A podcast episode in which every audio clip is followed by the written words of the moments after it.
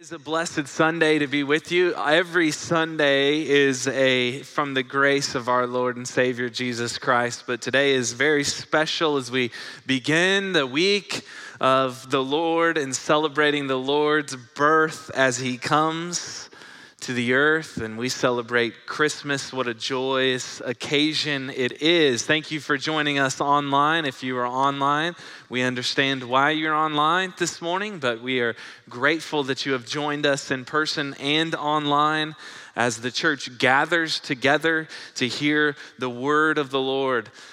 I um I felt um very much so that we needed to hear about joy in this Christmas season.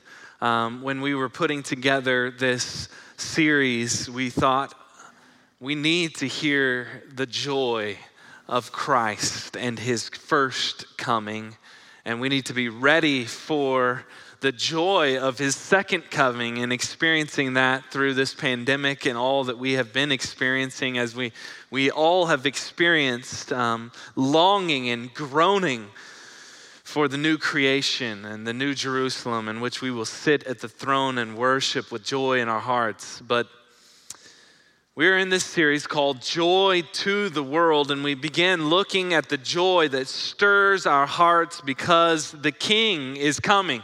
The King is bringing with him salvation.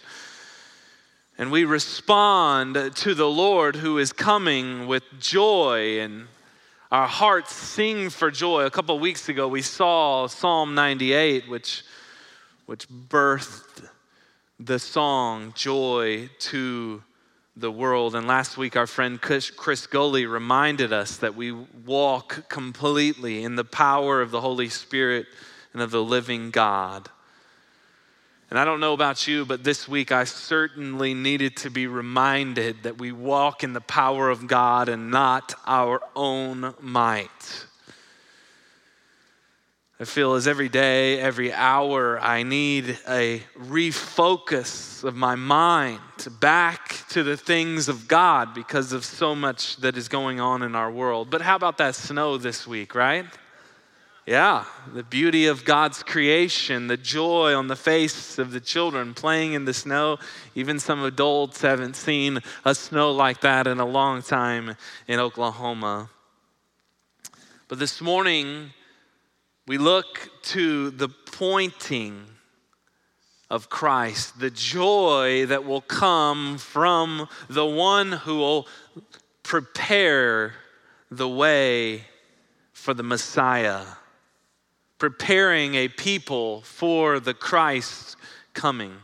The greatest Old Testament prophet, John the Baptist, who links the Old Covenant with the New and brings about a great joy, and many will rejoice at his birth because he is preparing God's people to have a heart of repentance because the King is coming. Let's look together at Luke chapter 1. We'll start in verse 8 so we have some context. We'll preach from verse 13. But if you'll stand with me in the reading of God's word, we're going to read it together. Um, as we do at Northwest, we honor the Lord's word by standing and reading together from Luke chapter 1, verse 8. Now, while he was serving as priest before God, when his division was on duty according to the set to the custom of the priesthood, he was chosen by Lot to enter the temple of the Lord and burn incense. And the, Lord, the whole multitude of the people were praying outside at the hour of incense. And there appeared to him an angel of the Lord standing on the right side of the altar of incense. And Zechariah was troubled when he saw him and fear fell upon him. But the angel said to him, Do not be afraid, Zechariah, for your prayer has been heard, and your wife Elizabeth will bear you a son, and you shall call his name John. And you will have joy and gladness, and many will rejoice at his birth for he will be great before the Lord. He must not drink wine or strong drink, and he will be filled with the Holy Spirit even from his mother's womb. And he will turn many of the children of Israel to the Lord their God, and he will go before him in the spirit and the power of Elijah, and to turn the hearts of the fathers to the children and the disobedient to the wisdom of the just, to make ready for the Lord a people prepared. You may be seated. Let's pray. Father, we ask that our hearts would be prepared to hear the word of God this morning preached. Lord, we thank you for, for allowing us to worship in spirit and in truth. We thank you for the worship this morning, that we proclaim your excellencies and what you have done upon the cross. Father, we, we pray that you would breed in us a joy that is unexpressible from your own spirit knowing that you are the God who saves us. Father, we pray that as we hear the word this morning, that our hearts would be convicted, that we would see the truth of your word and respond. Father, by the leading of your spirit, Lord, give us grace as we walk this day. In Jesus' name we pray. Amen. I can remember preparing a few years back for a great big Thanksgiving feast. I believe I was in the fifth grade, that was just a few years ago. Uh, and we had the whole family over to our house. Sometimes we would go to other houses, but for some reason this year it was at our house.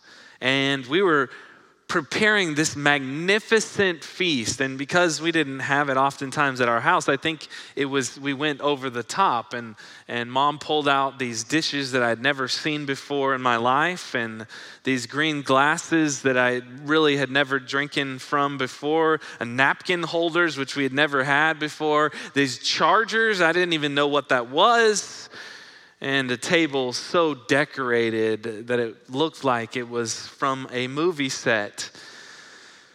And we had this turkey, and I can remember this turkey being so big. I, I still am not sure that I've seen a turkey this big. And the dining room table was all set, and all the dishes, the place was decorated, and my mom had been preparing this feast for quite some time, what seemed like weeks to a young man. And we pulled that turkey out of the oven, and the, the aroma of the turkey filled the room, and you get, you the, the excitement of that Thanksgiving dinner. And we gathered around to pray, and uh, as we began to pray, we, we had this dog, and and uh, he was a Great Dane. So he was 150 pounds and he was large. He had one eye. He was a rescue dog and he had one eye. So they sewed his one eye shut. He was kind of scary looking, but he was huge.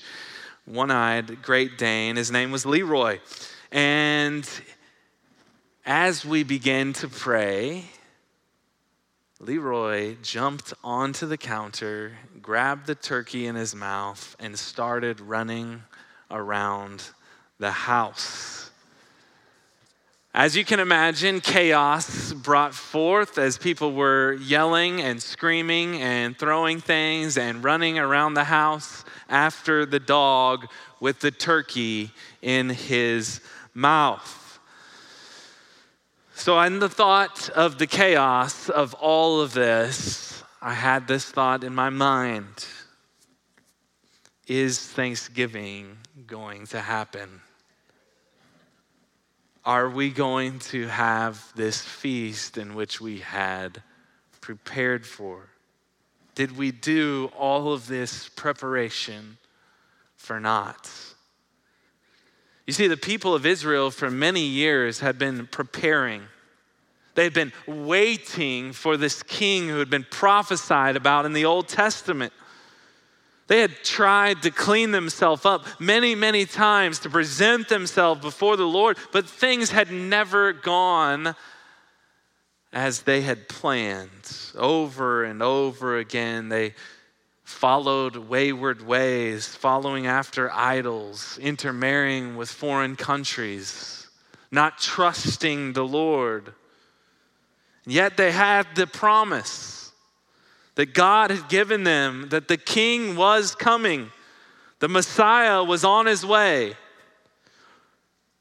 The last time the Lord had spoken to God's people before he speaks through the angel to Zechariah was through the prophet Malachi over 400 years prior to this point.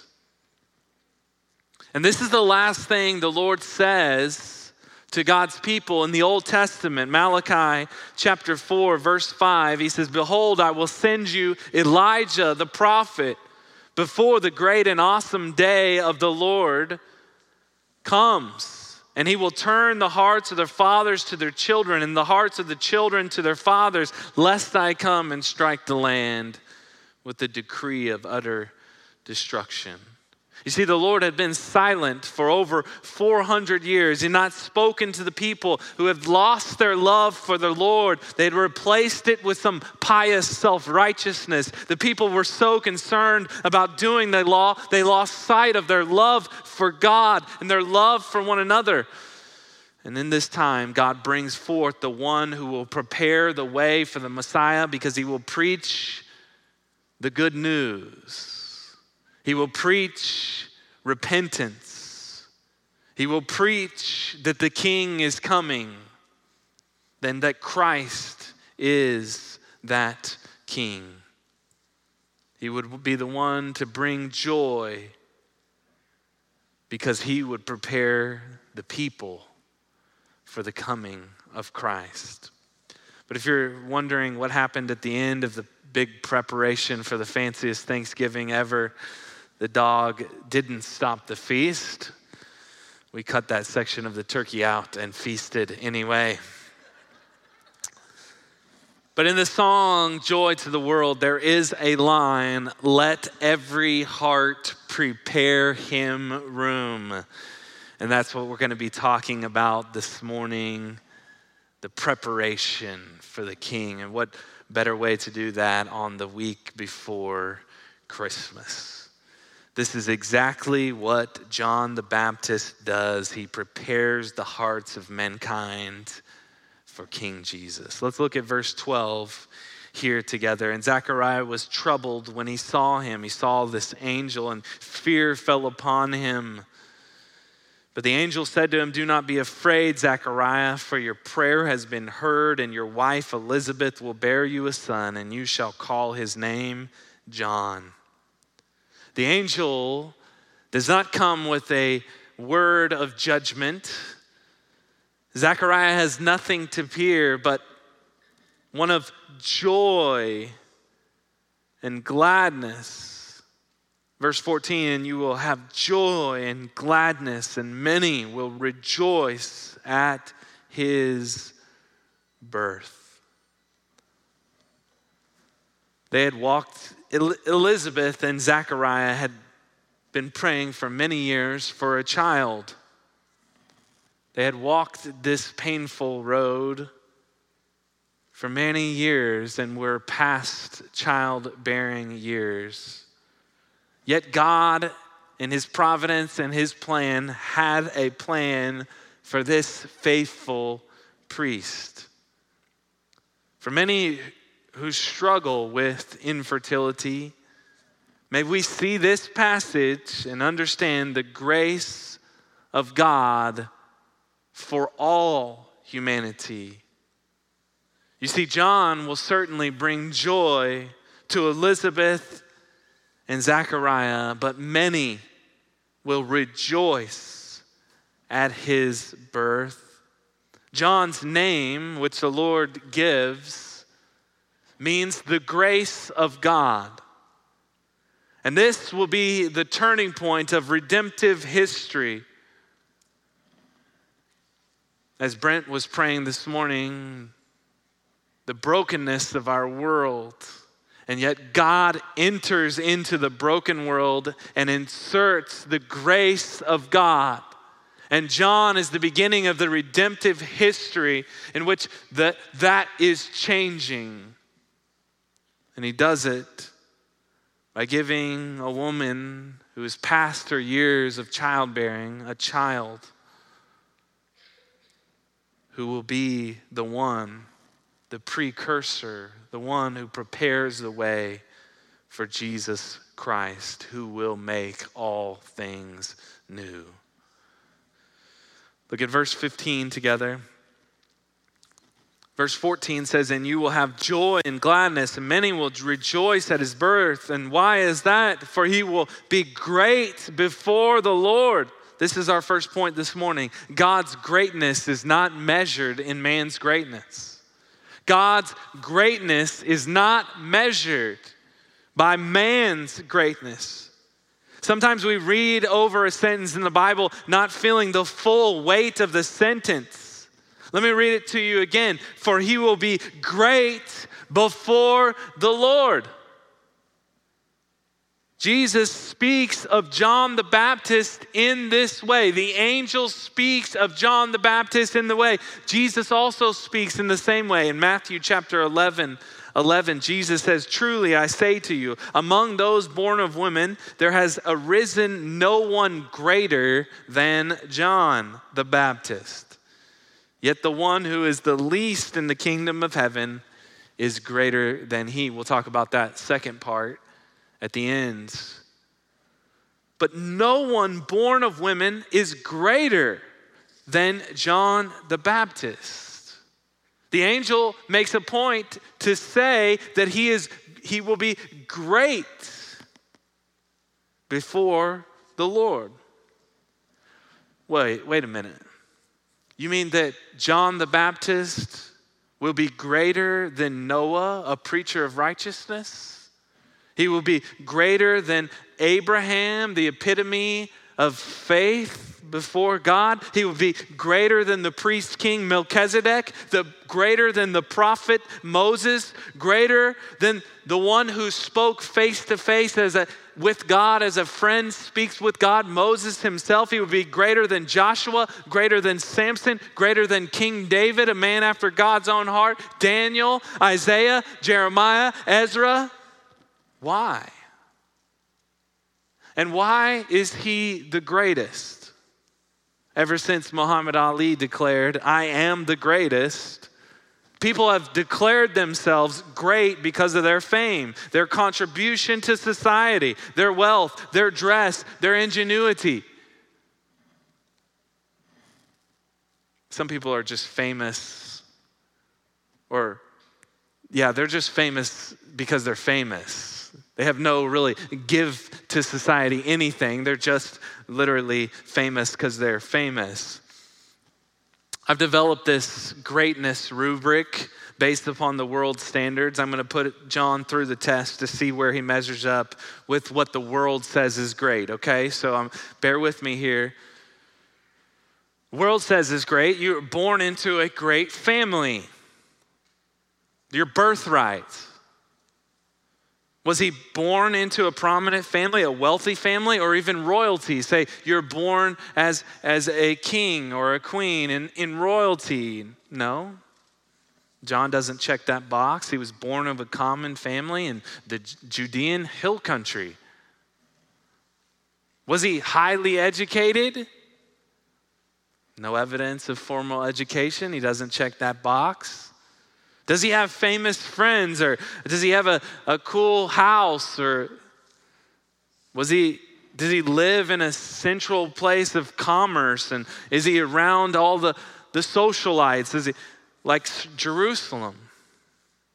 Luke 180 tells us the child grew and became strong in the spirit. He was in the wilderness until the day of his public appearance of Israel. He was a loner in the wilderness.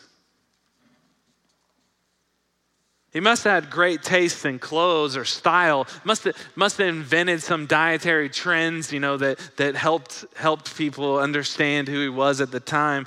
Must have been famous because of that or great because of that. Matthew 3 4 says, Now John wore a garment of camel's hair and a leather belt around his waist, and his food was locusts and wild honey. Doesn't check that box. He must have like started an institution or like seminary or like had a lot of people that, that would come after him and his name and a social movement or something like that, something big. In fact, he actually points to someone greater than himself, calls people to follow someone other than himself. Matthew 3:11 I baptize you with water for repentance, but he who's coming after me is mightier than I, whose sandals I'm not worthy to carry. He will baptize you with the Holy Spirit and fire. Maybe, maybe it's the longevity of his ministry. Remember, I'm still putting him through this rubric. He hasn't checked many boxes here, he hasn't checked any boxes. Maybe, maybe it was the longevity of his ministry that made him greater than all the other prophets. No, shortly after John begins his ministry, he's imprisoned by Herod. And Herod actually kills him, places his head on a platter to please a young girl who's dancing before him. So he, he really only has 15 minutes of fame.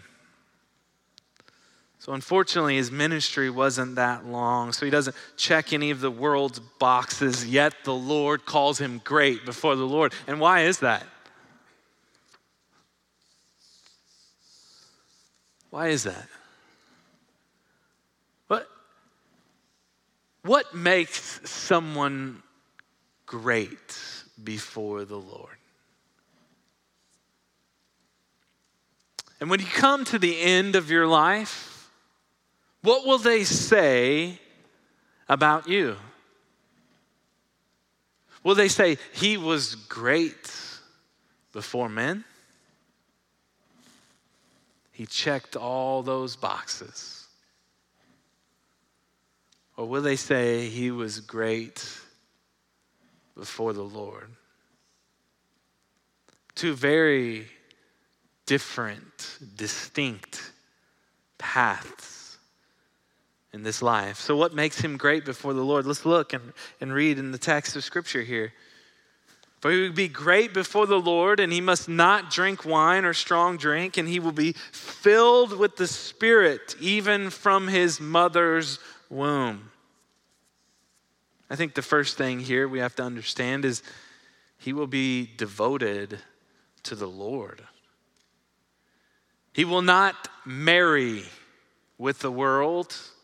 He will not dabble with the things and the pleasures of this world. He will be filled with the Spirit. The Old Testament has much to say about wine and strong drink. Jesus' first miracle was turning water into wine. Paul tells Timothy to stop drinking only water, add a bit of wine as a healing agent or to purify the water. Yet it is very clear that wine or alcohol or any substance for that matter can lead one astray.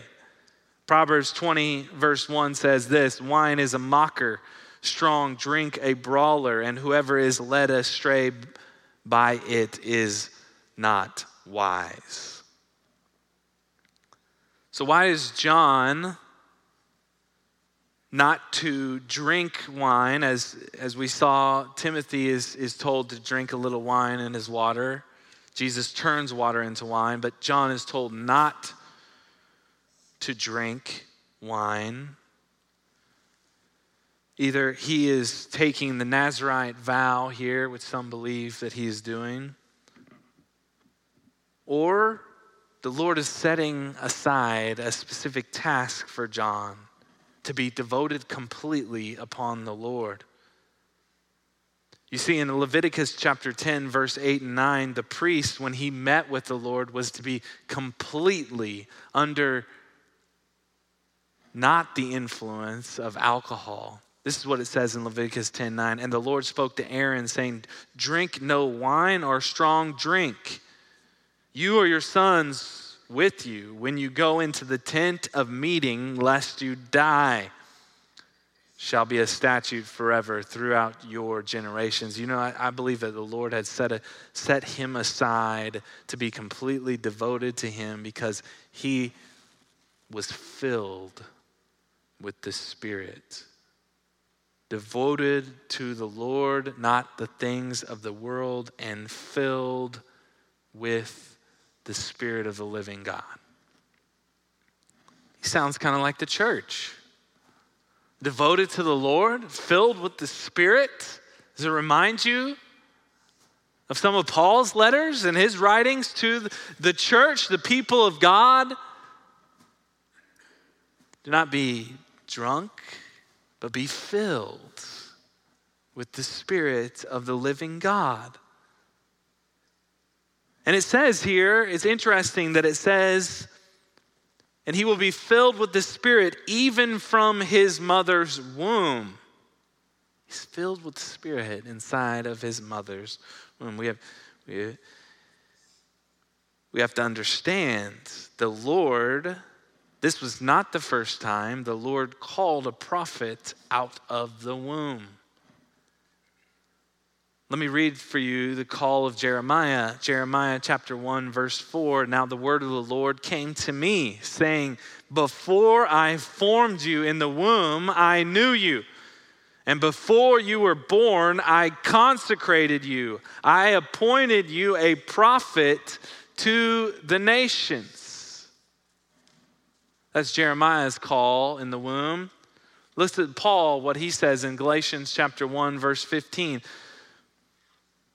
But when he who had set me apart before I was born and who called me by his grace was pleased to reveal his son to me, in order that I might preach him among the Gentiles, I did not immediately consult anyone. It's very interesting that even in the womb, the Lord, before the foundation of the world, he's calling people to himself and setting them apart for his specific purposes. But even in the womb, John knows Christ. And how do we know this? Luke chapter 1, verse 41. And when Elizabeth heard the greeting of Mary, who's with child with Jesus, the baby leaped in her womb, and Elizabeth was filled with the Holy Spirit, and she exclaimed with a loud cry, Blessed are you among women, and blessed is the fruit of your womb. And why is this granted to me that the mother of my Lord should come to me? For behold, when the sound of your greeting came to my ears, the baby in my womb leaped for joy. And blessed is she who believed that there would be a fulfillment of what was spoken to her from the Lord. John knows Christ even in the womb. He's filled with the Spirit even in the womb. Very interesting how this goes about. God calls John. John understands the joy of the presence of the Lord and Jesus who is coming. Do you understand that? Do you leap for joy when you think of the presence of God, the Lord, who is coming down to be born on this earth? I don't think it gets much clearer on the sanctity of life in the womb. Life begins at conception. The child in the womb has a soul. It looks as if John even understands what's going on around him through the power of the Holy Spirit.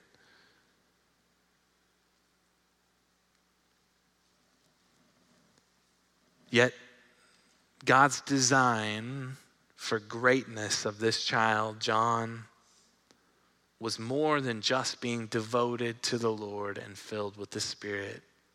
As a result of filling of the Spirit, we see here in verse 16 what happens as a result of the filling of the Spirit, and He will turn many of the children of Israel to the Lord their God. This is our second point this morning. Turning people back to God and repentance brings joy. Turning people back to the Lord brings joy. He would bring joy by turning the hearts of God's people. Look at the verse, it says, their God. How can you turn someone's heart or a people back to their God? The, the word turn back in the Greek is often used for the word throughout the New Testament of conversion. God was giving these people and conversion. He was turning them around. He was completely changing their life. John's father would later say in Luke chapter 1 verse 76 and 77, "And you, child, will be called the prophet of the most high." For you will go before the Lord to prepare his ways, to give knowledge of salvation to his people in the forgiveness of their sins, because of the tender mercy of our God, whereby the sunrise shall visit us from on high, to give light to those who sit in darkness and the shadow of death, to guide our feet into the way of peace. John's whole role was pointing people to Christ. John would be the one in the wilderness declaring the good news to people.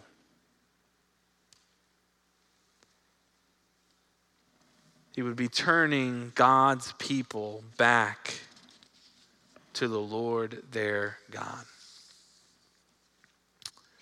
My prayer is that we would be a church that turns people to the Lord their God.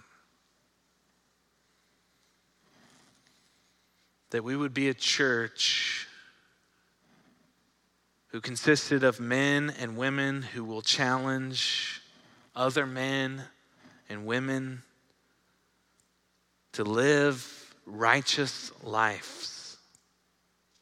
Women would challenge other women. Men would challenge other men to love the Lord, their God, with all their heart, their soul, and their strength.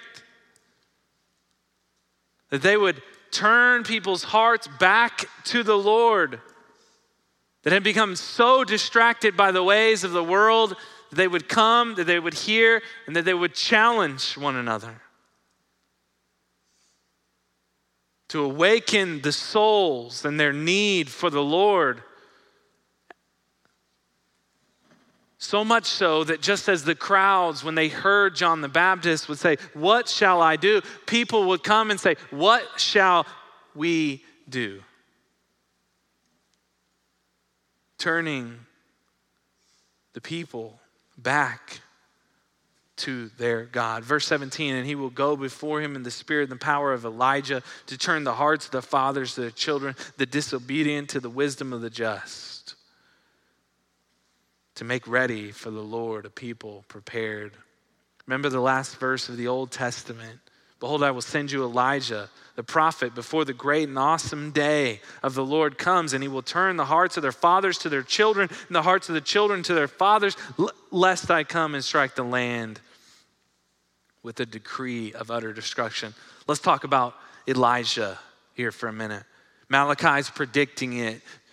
The angel is telling that he's going to come in the spirit and power of Elijah. Matthew 17 10 Jesus clarifies for us what is actually happening, and the disciples ask him, Then why did the scribes say that first Elijah must come? He answered, Elijah does come, and he will restore all things. But I tell you that Elijah has already come, and they did not recognize him, but did to him whatever they pleased. So also the Son of Man will certainly suffer at their hands.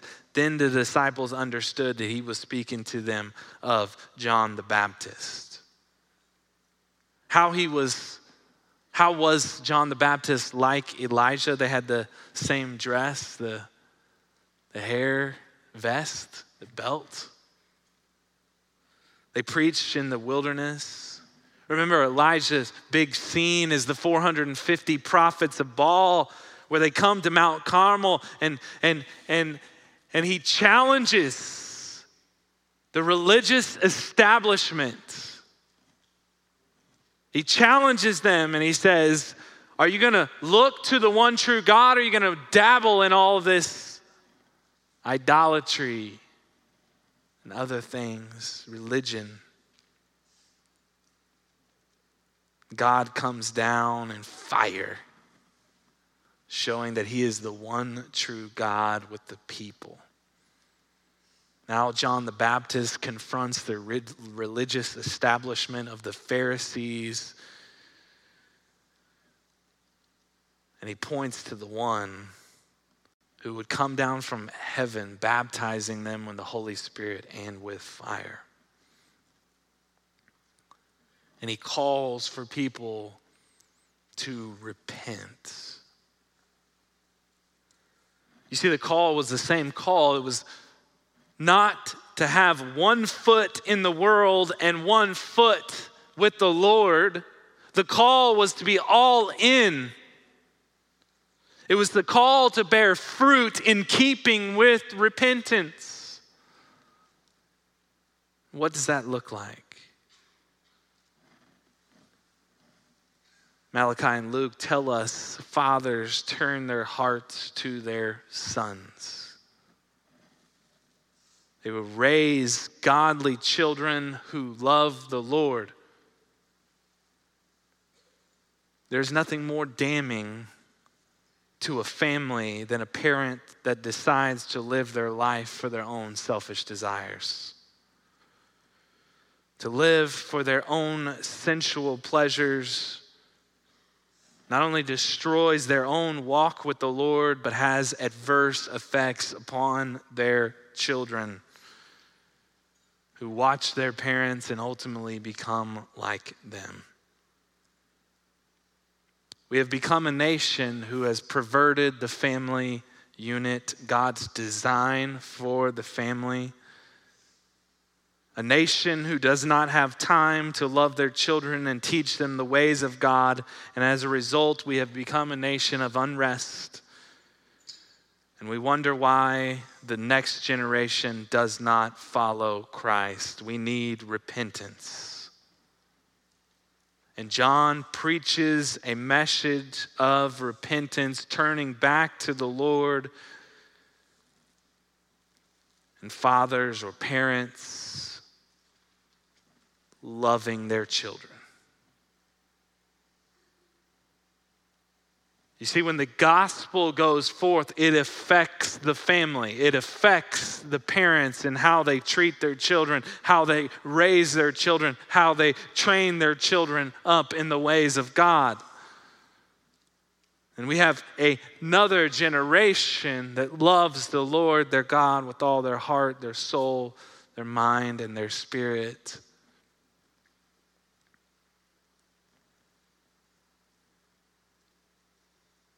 And as a result, the preaching of repentance will turn back the disobedient, will now turn to the wisdom of the just or the righteous. This brings about joy to a nation. This brings about joy to a people. This brings about joy to a family. God is providing a prophet, a mouthpiece of the Lord who will speak the truth to God's people and he will prepare their hearts for the kingdom of God and his salvation through the Lord Jesus Christ. And he will turn many of the children of Israel to the Lord their God, and he will go before him in the spirit and the power of Elijah to turn the hearts of the fathers to the children and the disobedient to the wisdom of the just to make ready for the people, for the Lord, a people prepared. This is the last point this morning to make ready for the Lord a people prepared, pointing people to Christ brings joy to the world. Pointing people to Christ brings joy to the world.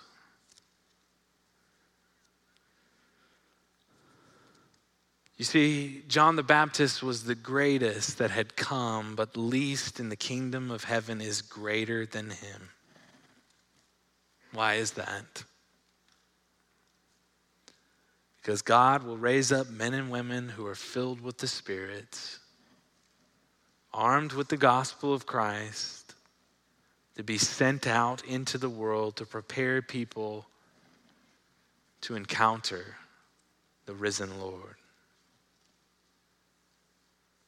You see, this is truly the call of the church to go and declare the good news to people, calling them to wake up from their religion or their slumber, their bumbling around in this world, this dabbling in the world and the pleasures of the world, to begin thinking about the things of God, to show them their need for a Savior.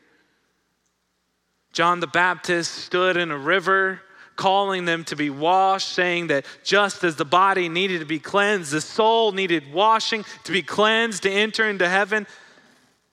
And we proclaim the good news message gospel that you are sinners in need of a Savior, that Christ is the one who died on a cross for your sins.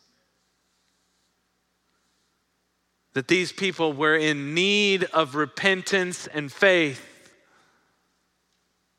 John called the religious establishment a brood of vipers, calling out the external religious activities that will not save. In our day, going to church, being a good person, will not save. Giving your tithe, doing these things, will not save. Christ saves. Faith saves.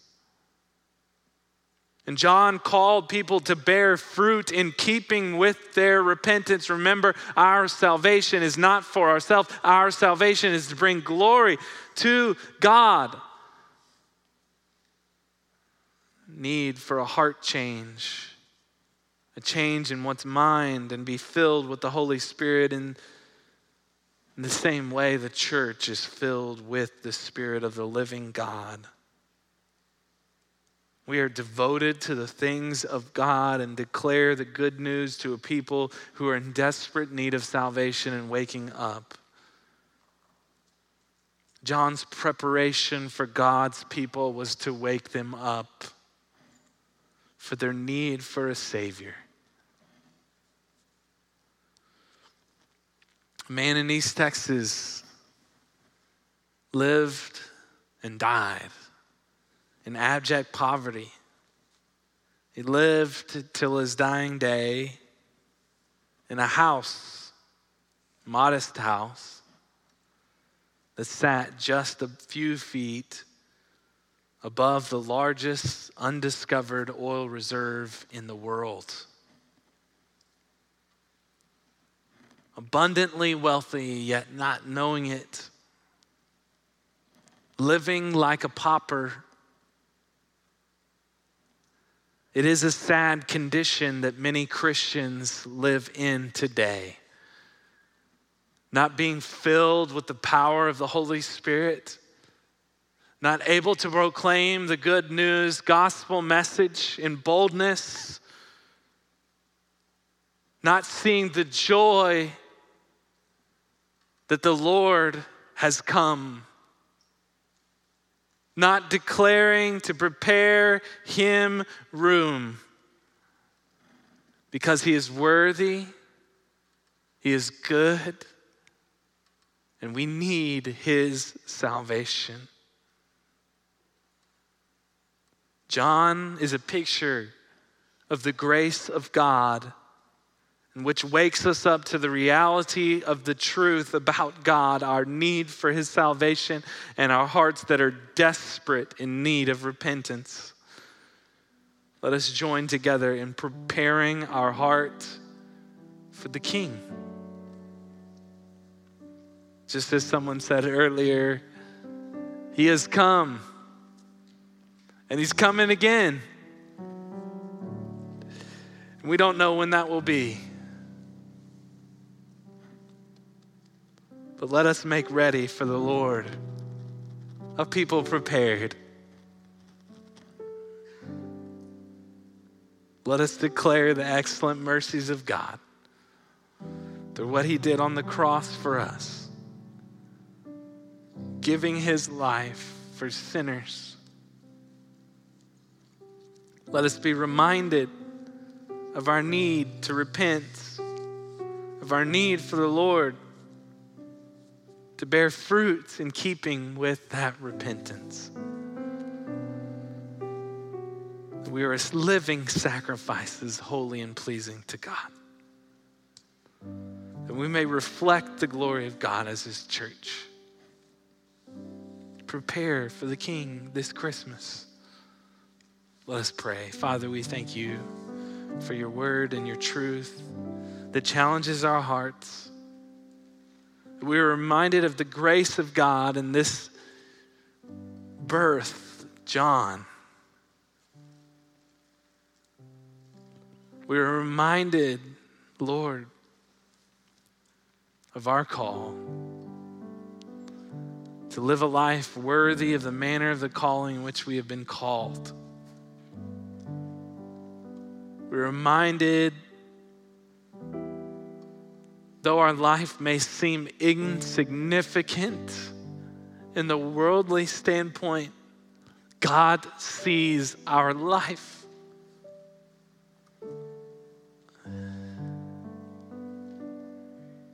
Help us to fully give our hearts.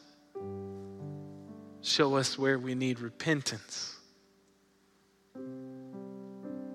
Give us grace, Lord, as your church, your people. Help us to prepare our hearts for the King who is coming again.